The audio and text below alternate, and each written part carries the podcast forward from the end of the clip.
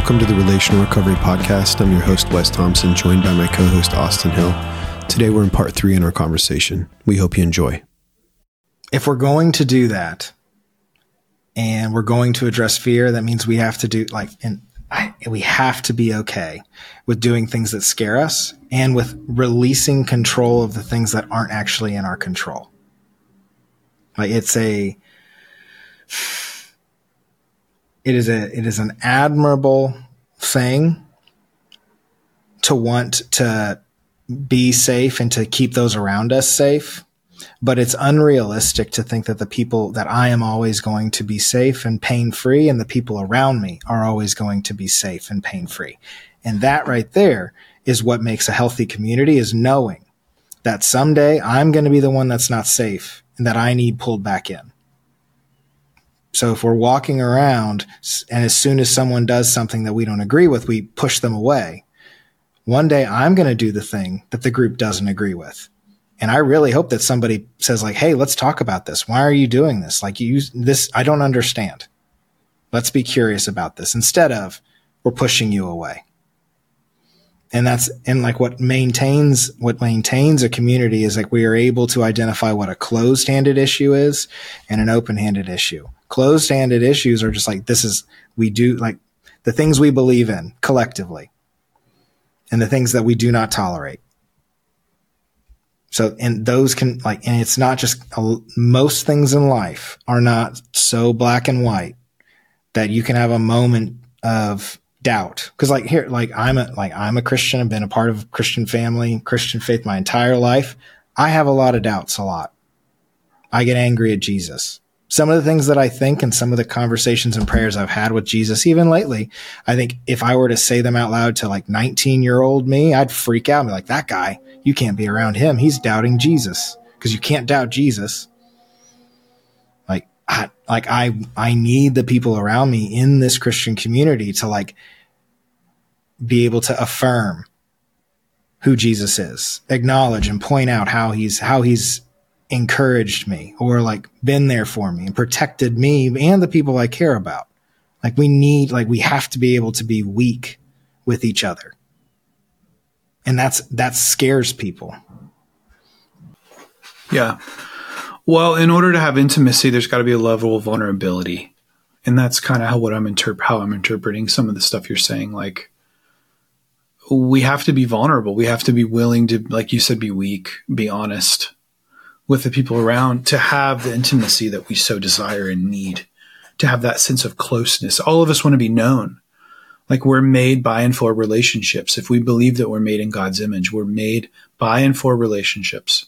To go back to the first couple things you said about the importance of community, that's what community is.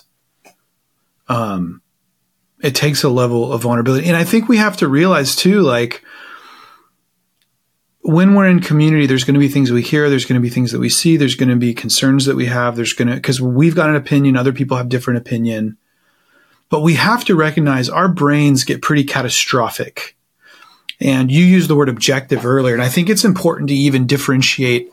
There's an object, there's an objective way to look at things, and there's a subjective way to look at things.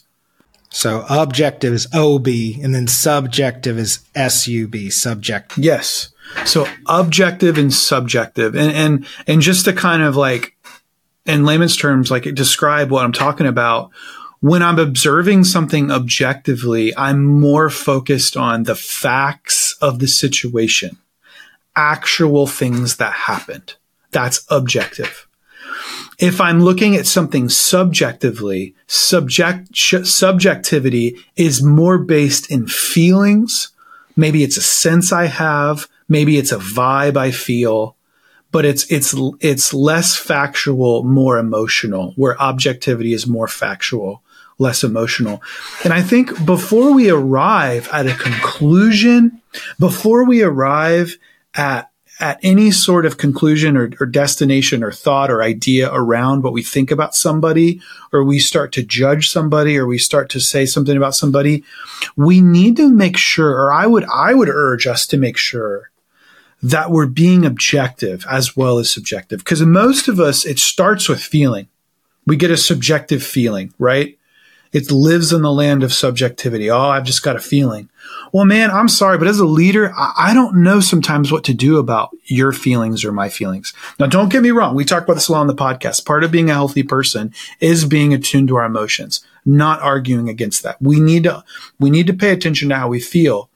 But before we start to make judgment statements about others and, and, and start to make decisions about our life, we also have to make sure we're being objective okay, I'm feeling a certain way. And Austin, you know me, I'm a feel person. Like it's hard, like it's hard for me to hide how I feel. Um, um, whether good for, for better or for worse.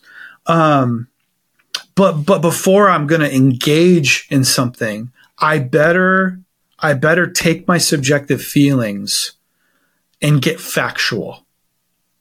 I, I better get objective. What actually happened? what was actually said. What, what evidence is there to back up how I'm feeling? Because if I live my life just based on subjectivity, just based off feeling, I am going to cause myself harm and I'm going to harm others. Thanks for listening to this episode of the Relational Recovery Podcast. We'll be back tomorrow with part four in our conversation. We'll see you then.